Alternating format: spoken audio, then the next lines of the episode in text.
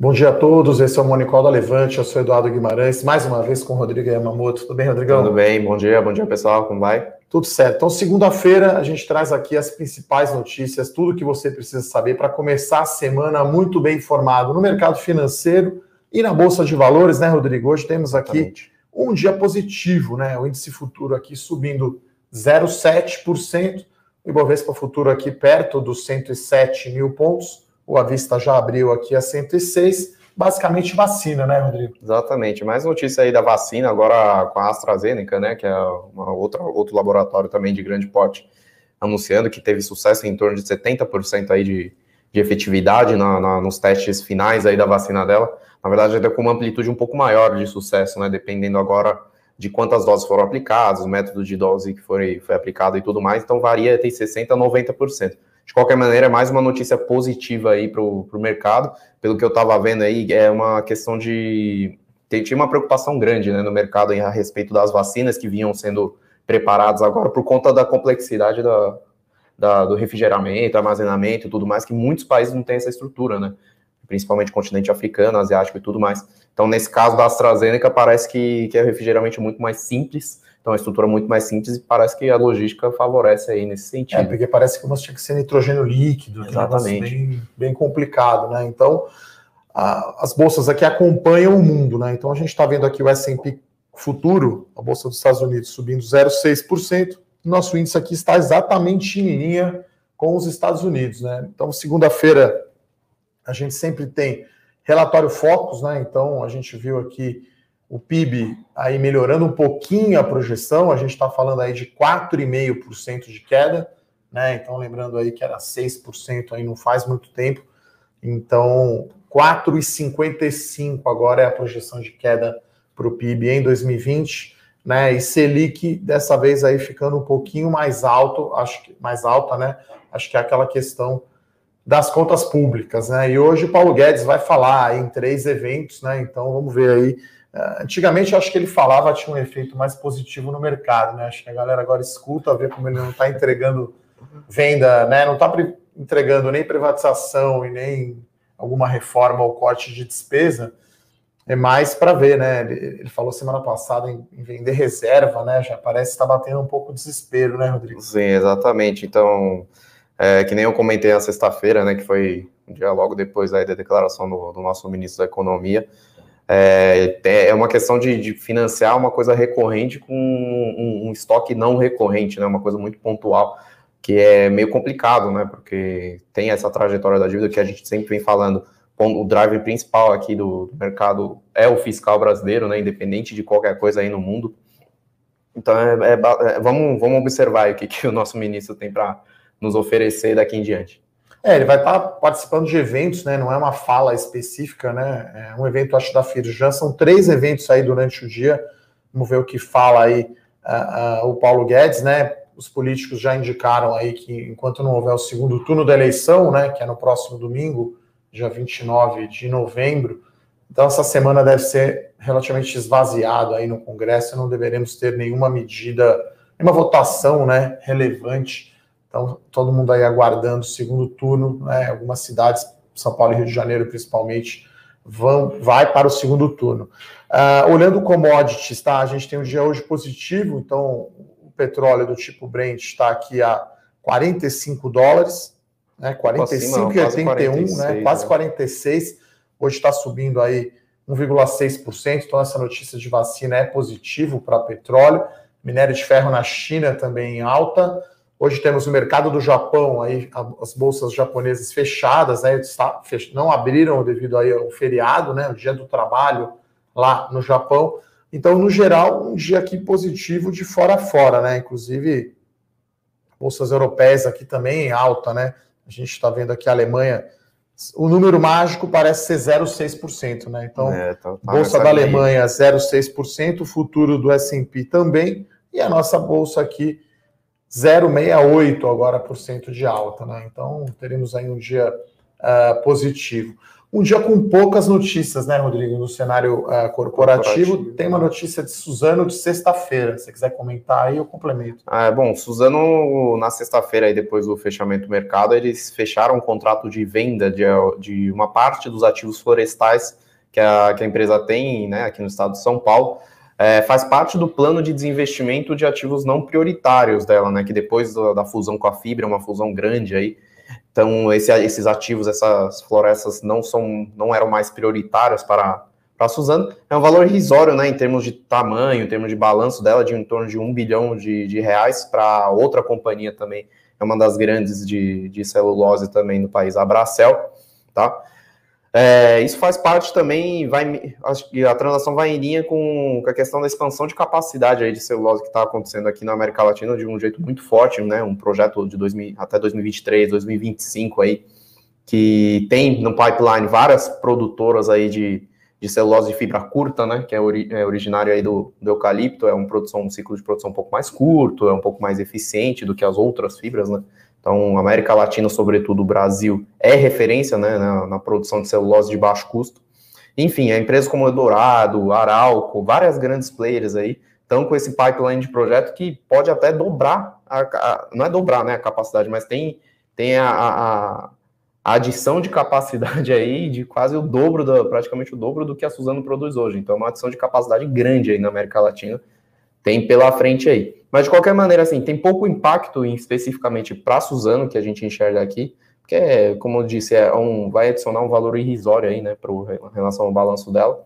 O ponto principal agora para Suzano é o pipeline de projeto dela em Mato Grosso do Sul, né, que é uma fábrica aí grande também de, de uma planta grande aí de produção de celulose, que tem, tem para ser uma das tem potencial para ser uma das mais eficientes do mundo, né? Como o Eduardo pode me ajudar aqui, a ponto principal é a distância da floresta com a planta, né? Em relação à eficiência, não é mesmo? Exatamente, Rodrigo. É isso chamado raio médio, a distância entre a fábrica e a floresta, né? De apenas 60 quilômetros, né? No município de Ribas do Rio Pardo, no Mato Grosso do Sul. Né, então a, a Suzano vendeu esses 21 mil hectares, isso dá um bilhão de reais, que é dinheiro, mas como ela tem uma dívida, dívida líquida 69 bilhões, então isso é trocado, vamos chamar assim, para o tamanho da empresa. Então, é, a empresa está focando aí na eficiência, porque né, o preço da celulose está ainda abaixo. E aí existe, como o Rodrigo falou, esse, esse, esse possível aumento de oferta. Então, aí é cada vez mais importante a empresa ser muito eficiente, ter custo baixo de produção.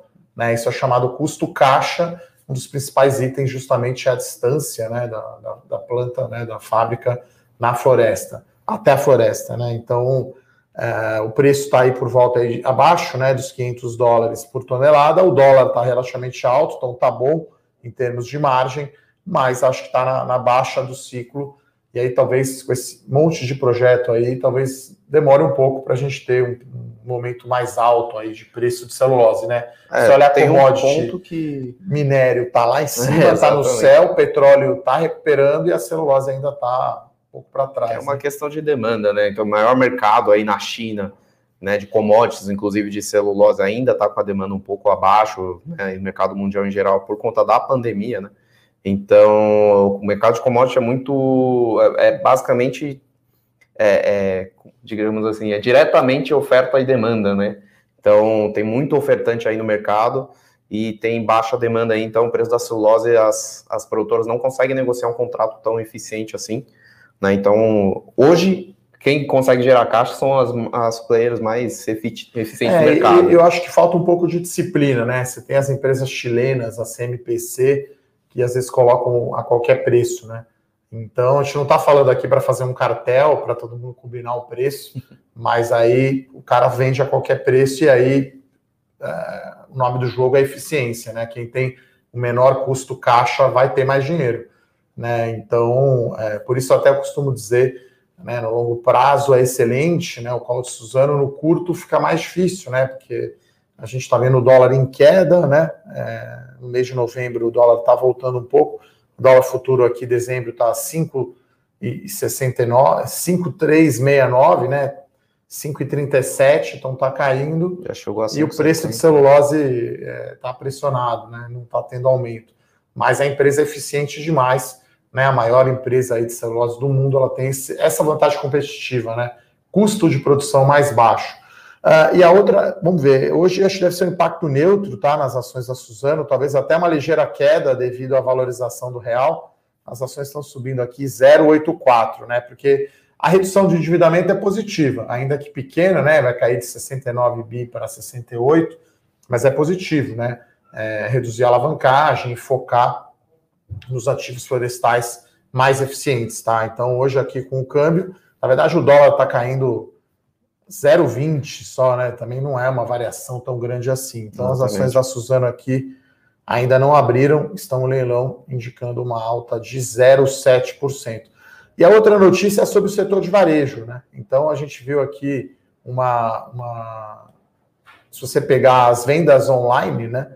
É, 100 bilhões de reais, né? Então, é um crescimento grande, né? Depois dos resultados aí das empresas do terceiro TRI a gente teve um crescimento médio da receita líquida de 31%, terceiro trimestre 20 contra o mesmo período do ano passado. Algumas empresas aqui se destacando, Magazine Luiza, que cresceu 71% sua receita, e o Pão de Açúcar, né, que a gente ainda tem um, não vou, não vou dizer lockdown, mas tem as pessoas ainda a vida ainda não voltou ao normal, né? Então, nem todos os dias está aqui, a gente está aqui no escritório da Levante, nem todos, né? Colaboradores estão aqui. A gente está aqui fazendo morning call, tem alguns analistas ali na sala. Então, acho que a vida ainda não voltou ao normal. Então, isso beneficiou, de certa forma, né, quem vende alimento. Né? Então, Pão de Açúcar e Carrefour, que teve aquele episódio nefasto aí, né, do assassinato lá no Rio Grande do Sul, né, justamente perto aí do feriado da Consciência Negra, que não foi feriado, né, o nosso governador roubou esse feriado da gente, porque a Bolsa funcionou normalmente, né? Quando teve o feriado lá para a área pública, a gente trabalhou normal. Quando a bolsa está aberta, estamos aqui sempre Exato. fazer esse morning call. Né? Aliás, né, aproveitando, se você não está inscrito ainda no nosso na nossa lista, né, para receber o Eu Com Isso. Então, essas notícias que a gente comentou aqui da Suzano e os números todos aí de varejo eletrônico, você pode se cadastrar aí para receber e eu com isso, que é o nosso Morning Call escrito. É bom destacar só um comentário aqui na parte do varejo, né, para o pessoal entender também. Tem esse movimento não só do pessoal em casa, mas também uma consolidação muito mais forte aí do, dos grandes varejistas, né? São que nem pode ver, muitas empresas pequenas, né, tiveram dificuldades aí nesse, nesse meio tempo.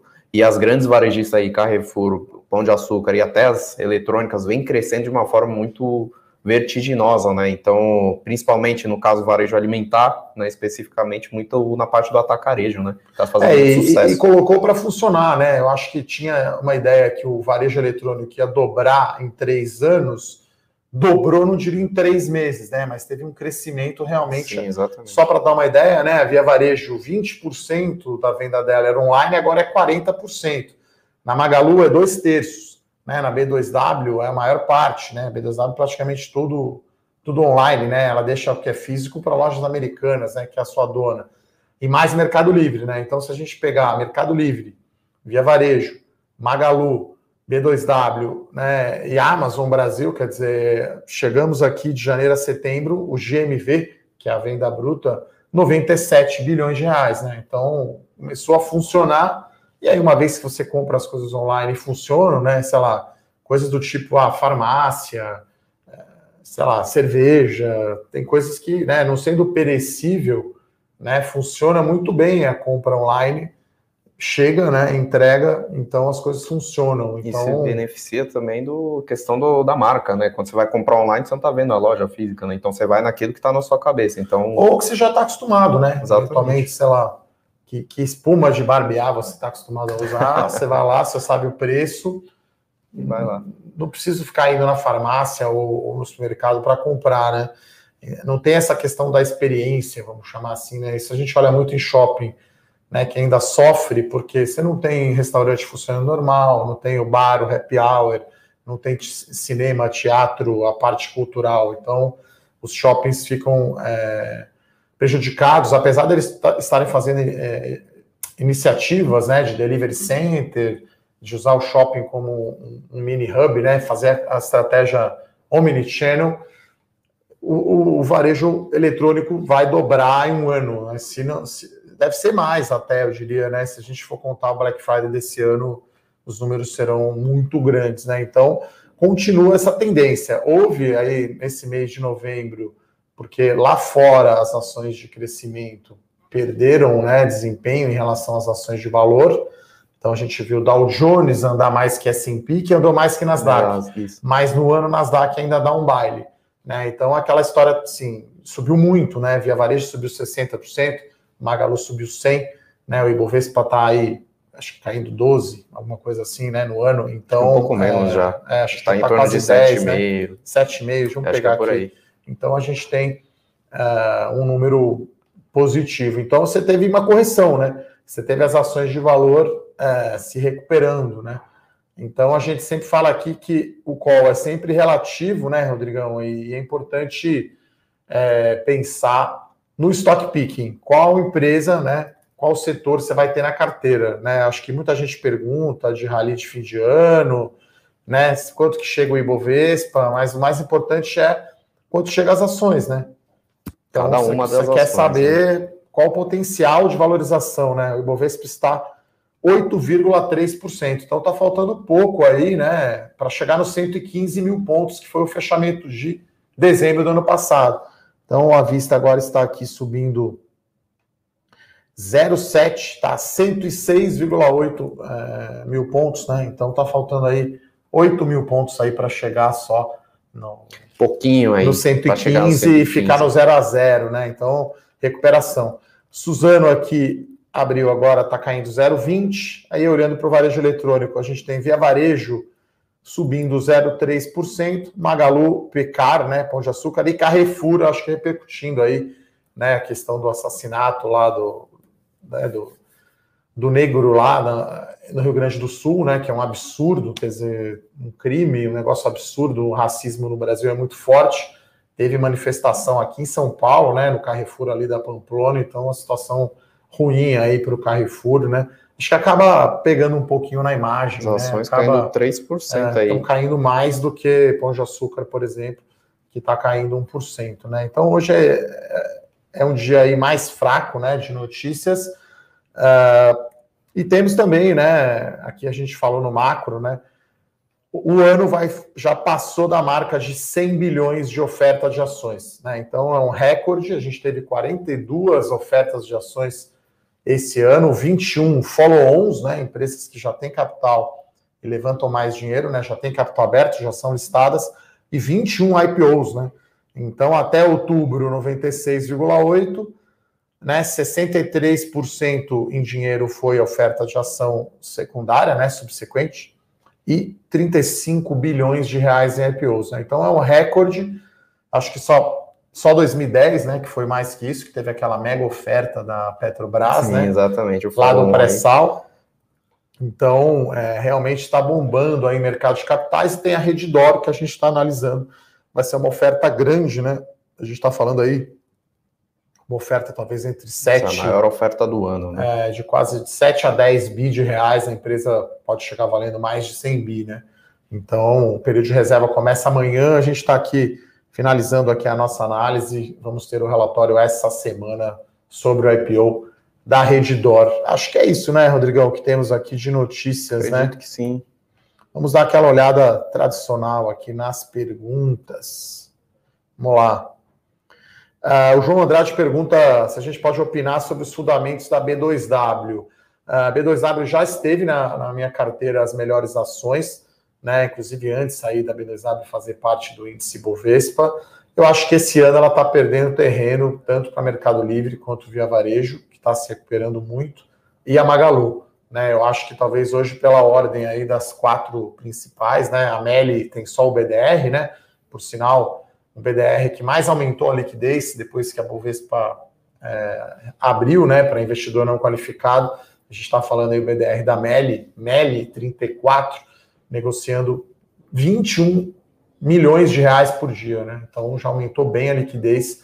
Então o B2W eu acho que está é, ele cresce muito, mas queima caixa aí não dá lucro. Quer dizer, o último tri até deu um lucrinho, mas acho que ele fica para trás. Aí eu acho que Magalu e Via Varejo é, e próprio Mercado Livre seriam as minhas preferidas. Aí acho que B2W fica Ainda por tá, último. Está nessa trajetória aí de rentabilizar né, o ritmo forte de crescimento que a Magazine Luiza e a Via Varejo já vem conseguindo fazer, então está um pouco para trás aí, talvez, na estratégia, mas não deixa de ser uma empresa grande, né, que está aí no, disputando aí o, o espaço aí no e-commerce brasileiro que ainda tem muito para crescer. É, o, o, dono, né, o 3G, né, Jorge Paulo Lema, Beto Sucupira e Marcel Teles, né, então os três aí é, do Sonho Grande, que são os do, a Lojas Americanas, que é dono, né, da, da, da B2W Digital, tem o AMI, né, o aplicativo, enfim, é ótimo para cashback, né, sem fazer propaganda aqui, mas é, é uma concorrência grande, enfim, é um player de peso, né? Um player de respeito, mas eu acho que os outros estão em melhor situação, na minha opinião. Ah, o Tomás pergunta aqui sobre a Redidor. Olha, o período de reserva começa amanhã, tá? A gente está terminando aqui o nosso relatório. Fiquei final de semana lendo prospecto, fazendo planilha, estudando, tá? E o período de reserva é longo, né? Ele vai até dia 8 de dezembro, então teremos bastante tempo aqui para falar de Redidor. A Levante vai preparar o relatório como sempre, a gente disponibiliza primeiro para os nossos assinantes e depois aberto aí para todo mundo, pessoal aqui do Morning Call, os nossos seguidores. Uh, vamos abrir esse relatório, um grande IPO. Uh, eh, o André fala aqui brincando, realmente o São Paulo vacilou ontem, né? Não, conseguiu não ganhar do Vasco jogando em casa. Isso que eu falo que eu sou meio short em São Paulo, entendeu? Deixando a paixão de lado, olhando o time, dá uma fraquejada. E aí ele pergunta se com a chegada da vacina se a gente acha que as ações da CVC decolam. Olha, as aéreas em geral foram as de longe as mais prejudicadas, né? O que tem a ver com turismo e tem é diretamente relacionado ao fluxo de pessoas, né? Então, se o fluxo de pessoas para, a empresa também para. Lembrando, né, que ela teve receita praticamente zero aí em um dos trimestres, né, que ela fez a revisão contábil. Caiu 95%, né? Até acho que 98, se eu não me engano, foi quase zero mesmo, coisa de 2 milhões de reais no mês, no, no É, o terceiro tri já foi um pouco melhor, melhor, né, mas, mas realmente ainda, assim, fica difícil pensar numa, numa normalização, assim, de viagens, né? Exatamente. A gente está vendo até a segunda onda dos Estados Unidos ali batendo recorde né, de contaminados por Covid, mortes também. No Japão, inclusive. Aqui no Brasil tem alguns hospitais aí subindo bastante a ocupação né, dos leitos de UTI. Então, enfim, tem que continuar tomando cuidado, né? É, acho que, infelizmente, vai levar tempo. Acho que a própria vacina, sei lá, de repente um mundo mais normal, não sei, segundo semestre do ano que vem. Alguma coisa aí... assim, que aí o setor de serviço em geral tende a voltar, mas aí também é uma questão de conta, né? CVC, além da, da, da questão do, do, paralisação do movimento e tudo mais, tem a questão das, das revisões contábeis, né, que tem que levar em conta aí, que também é bastante séria. É, o importante aqui na nossa carteira, a gente sempre pensa muito numa estratégia top-down, ou seja, de cima para baixo. Ah, o setor é bom, vai ter bom desempenho, porque, na verdade, né, como eu falei, a gente quer um stock picking, a gente quer uma carteira, a gente quer setores e empresas que tenham desempenho superior ao Ibovespa, né? Agora, tem que ponderar pelo risco. Né? Então, algumas ações são muito baratas, mas tem um risco muito grande. Né? E é o que eu falo aqui, no longo prazo, para uma taxa composta média de, de juros, né, de retorno, 20% ao ano é um retorno absurdamente excelente. Né? Você por 10 anos ganhando 20% todo ano, você vai ter mais de 400% de retorno em 10 é, anos. É né? a média aí do guru Warren Buffett, né? Um pouco acima de 20%. É, é um negócio veículo. quase impossível de replicar, né? Todo mundo tenta, né? Mas acho difícil. Então, às vezes as pessoas ficam muito ligadas nessas coisas que caíram muito, né? Que estão baratas. Eu acho que até vale o percentual da carteira, igual aposta, né? Vamos apostar aqui Brasileirão, São Paulo ganha, não ganha. Posso pôr aqui um, um dinheirinho aqui, mas é, a gente prefere as empresas mais sólidas que estão com a casa mais arrumada. As empresas sólidas que estão com a casa arrumada, às vezes já tem dificuldade, né? Então, sei lá, pega Magalu, pega Vale, pega Cirela, sei lá, Renner, empresas que são muito sólidas, que ainda assim têm dificuldade. Então a gente tende a focar nas empresas que estão bem. Né? Então a gente não está olhando muito, não, nem aérea, nem, nem CVC, nem RB e nem as empresas de educação por enquanto. Uh, o André pergunta sobre desdobramento de AP Vida. Olha, é normal para a empresa para aumentar a liquidez, tá? Mas o pessoal, enfim, volta a frisar, na nossa opinião, é, não gera valor o desdobramento, tá? Ela tende só a precificar melhor e facilitar a vida, né? As ações da Apivida valem aqui R$ reais, né? Então, para você colocar o lote padrão de Apivida, você teria que colocar R$ 7.100, né? Então, se você divide aí, não sei quanto é o desdobramento. Foi 1 para 5. Foi 1 para 5, né? Então, aí você vai dividir para 1.400, né? Em vez de 7.100, um lote padrão de Apivida vai custar 1.400. Então, simplesmente você divide por 5 e se você tem 100 ações, você vai ter 500. Então, não, não gera valor nenhum. O que melhora é a liquidez e quanto mais liquidação, mais gente comprando, mais gente acompanhando, melhor precificada ela fica. Né? Então, no longo prazo, tende a ser positivo pelo aumento de liquidez, mas não gera valor, tá, pessoal? É que tem essa coisa na cabeça, eu acho, de investidor pessoa física, o que o pessoal fala aí no YouTube, na internet, né? Desdobramento, a ação sempre sobe. É, pode ser coincidência, mas não é uma regra, porque, na minha opinião, não gera valor. Uh, o Guilherme aqui pergunta se vale apostar, entre aspas, em empresas promissoras até o mercado melhorar um pouco. Ou vale mais as empresas sólidas? Olha, a gente tende a, a pensar nas empresas sólidas. Então, energia elétrica, bancos, saneamento. Por exemplo, eu tenho aqui uma carteira de dividendos, são empresas sólidas, né? Então, eu costumo dizer, quando está bombando a bolsa, talvez a carteira de dividendos fique um pouco para trás, mas em momentos de mais volatilidade ou quando está caindo muito, você não vê uma ação pagadora de dividendo despencar.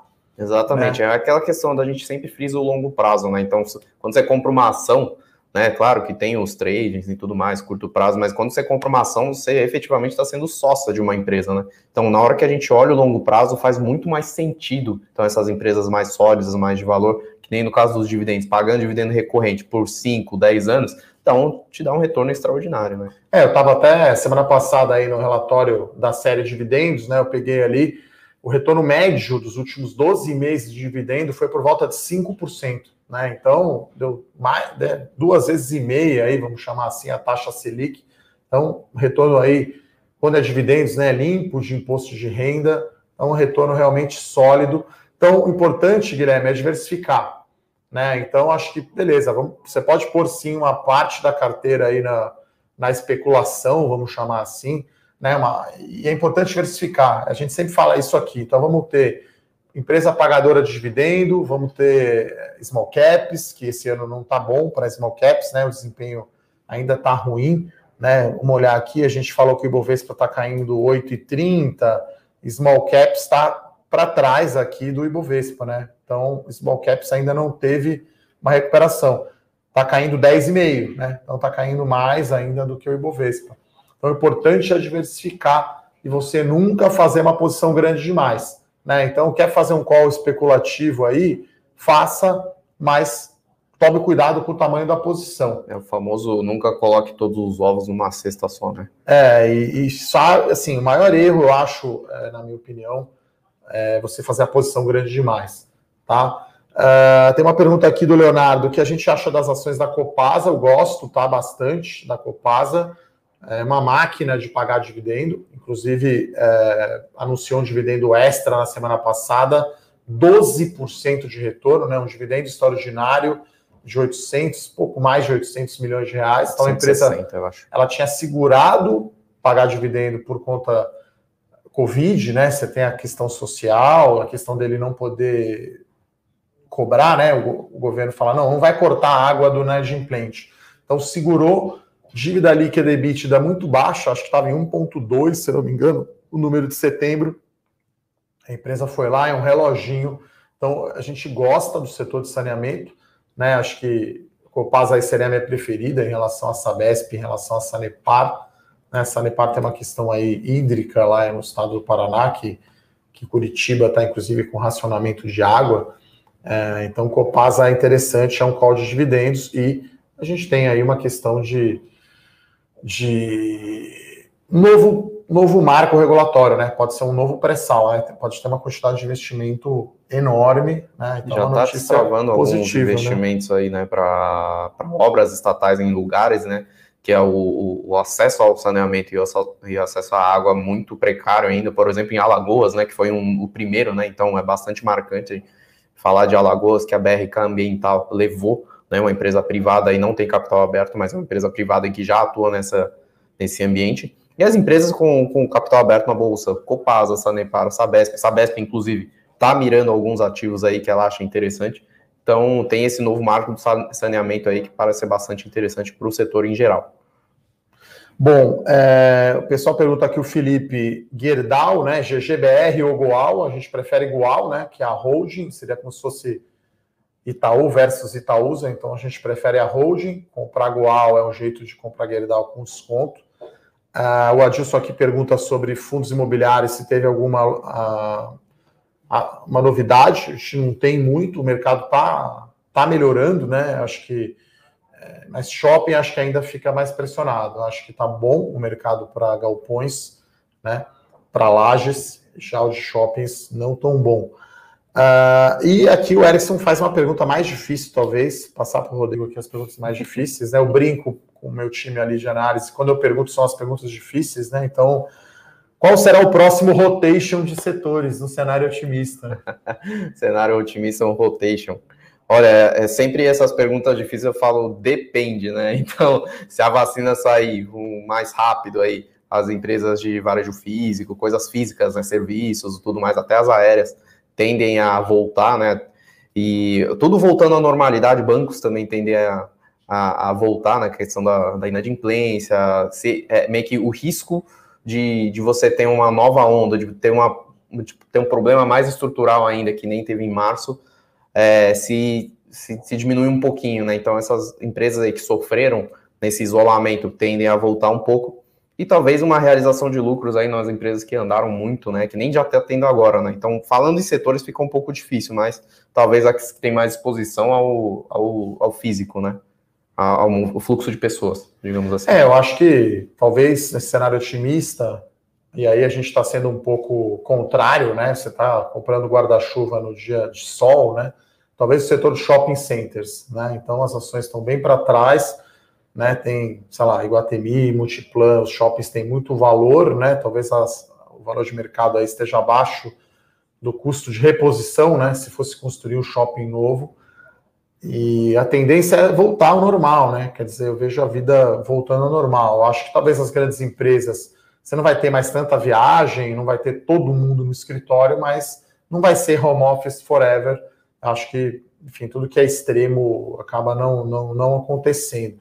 Então, é, esse rotation, né, que aconteceu um pouco já em novembro, né, com a eleição do Biden, com a vacina, se você olhar, o pessoal comenta aqui que a Magalu está em queda livre nos últimos dias, o Valentim fala, mas também, né, subiu 100% no ano, né? Então tudo depende da foto, né, que você está olhando. Então a ação subiu 100% no ano, aí cai, não sei, 10% na semana ou 5% na semana. Não é, quase nada, né? Não é nada, né? Até vamos olhar aqui, né, Magalu, é, quanto que está acumulando no ano. Então acho que essas ações de valor podem dar um troco aí, podem virar, tentar virar o jogo um pouco. Então, Magalu sobe 103% no ano. E se a gente colocar aqui a semana, né? Vamos pegar aqui a última semana de novembro, né? Aí eu acho que o desempenho ficou bem negativo, né? Então, o Magalu cai 3,5%. Eu não diria que é uma queda livre, né? Vamos pegar aqui final de outubro, vai que, que marcou de certa forma a virada, né? Com, com o Biden e a vacina. Então, a gente tem a, o Magalu caindo 2% desde o final de outubro, que acho que é longe de ser uma queda livre, só que Ibovespa sobe no mês de novembro 12,9%. Né? Então aí a gente fala isso, né? Você quer uma carteira, um ativo que ande mais que o Ibovespa, né? Então, como a gente fala, Magalu nesse mês underperformou, ficou para trás do índice. E aí que índice, né? Que ações talvez tenham ido melhor? Vou pegar aqui o Itaúzão só para a gente ver né? Imagino que o Itaú andou melhor do que o Ibovespa nesse mês. Né? Então, bancos, acho que é um setor que dá para apostar aí. Itaú sobe 22% no mês de novembro. Então, a gente já falou bastante aqui que bancos estava, estava muito barato, estava aquela coisa assimétrica, né? A ação já estava já lá no chão, todas as más notícias precificadas, né? É, Provisão, então... inadimplência. E aí né, já está no flora ali, já está no, no, no chão, né? É, não tem mais para onde descer, né? Na hora que a gente enxerga, já não estava numa precificação que já não fazia mais sentido se você olha aí o horizonte de longo prazo, dois, três, quatro, cinco anos para frente aí. Então, tem muitas ações, na verdade, muitas empresas que essa pandemia foi só um susto, né? Tem outras empresas que o efeito é mais duradouro, como, a exemplo, shoppings. Então, ficar de olho aí nesse. As empresas talvez tenham só tomando um susto. Né? É, a gente fica de olho aqui, né? Então, nas nossas séries, nossos analistas todos, né? A gente fica de olho no timing, né? Porque na bolsa o timing é fundamental. Se você entra muito antes, você, né? Você, você fica, você pode ficar errado muito tempo, né? Aquela história que os mercados podem parecer, ficar é, mais tempo irracionais, né?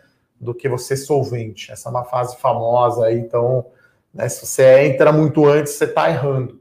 Né? Então é uma questão de timing, aí é dificílimo de acertar os rotations. Para terminar aqui, BB Seguridade é uma ação sim que a gente põe no radar para a carteira de dividendos, tá, Angélica? É bem regular, né? Fiz até um vídeo no meu canal do YouTube sobre o setor aí de seguradoras. E a Dilson, e o pessoal pergunta também se sai alguma reforma esse ano, William, difícil alguma reforma esse ano, né? Seria muito necessário, mas a gente acha improvável aí pós-eleição vai ter praticamente 15 dias. A janela é muito curta, uma né? ou duas semanas aí, né? Considerando que o Congresso tem três dias úteis por semana só, né? De terça a quinta, então eu acho improvável ter alguma reforma esse ano ainda. E marco regulatório do setor ferroviário, olha, a situação é boa para Rumo, tá? Uma empresa que eu gosto, é, eles tá, tá bem posicionada. E acho que infraestrutura em geral, né, Rodrigo, tem talvez o único ministro que esteja entregando o mesmo é o Tarcísio, Sim. né, o Ministério aí da Infraestrutura, né, várias medidas bem positivas para destravar investimento, e aí infraestrutura realmente acho que é, é um dos setores aí que a gente mais gosta olhando para frente, né? Com certeza, está tendo uma, uma melhora aí na regulação, né, você já tem a questão da BR do Mar, também tá, tá para ser votado, faz parte dessa questão de infraestrutura, tem também a, a Ferrogrão lá no norte, tem a questão da, da Malha Paulista, que agora a Rumo tem, né? Pagou a concessão e tudo mais. E tem o, outras, outros meios de expansão, né? No caso específico da Rumo. Tem também algumas concessões a serem renovadas pela CCR, isso já falando um pouco mais específico de empresas abertas no, no empresas com capital aberto, tá? Então tem a parte da CCR, por exemplo, que tem para renovar a parte da nova adulta, tem outras rodovias prontas aí para receberem o leilão de concessão aí pelo Brasil afora.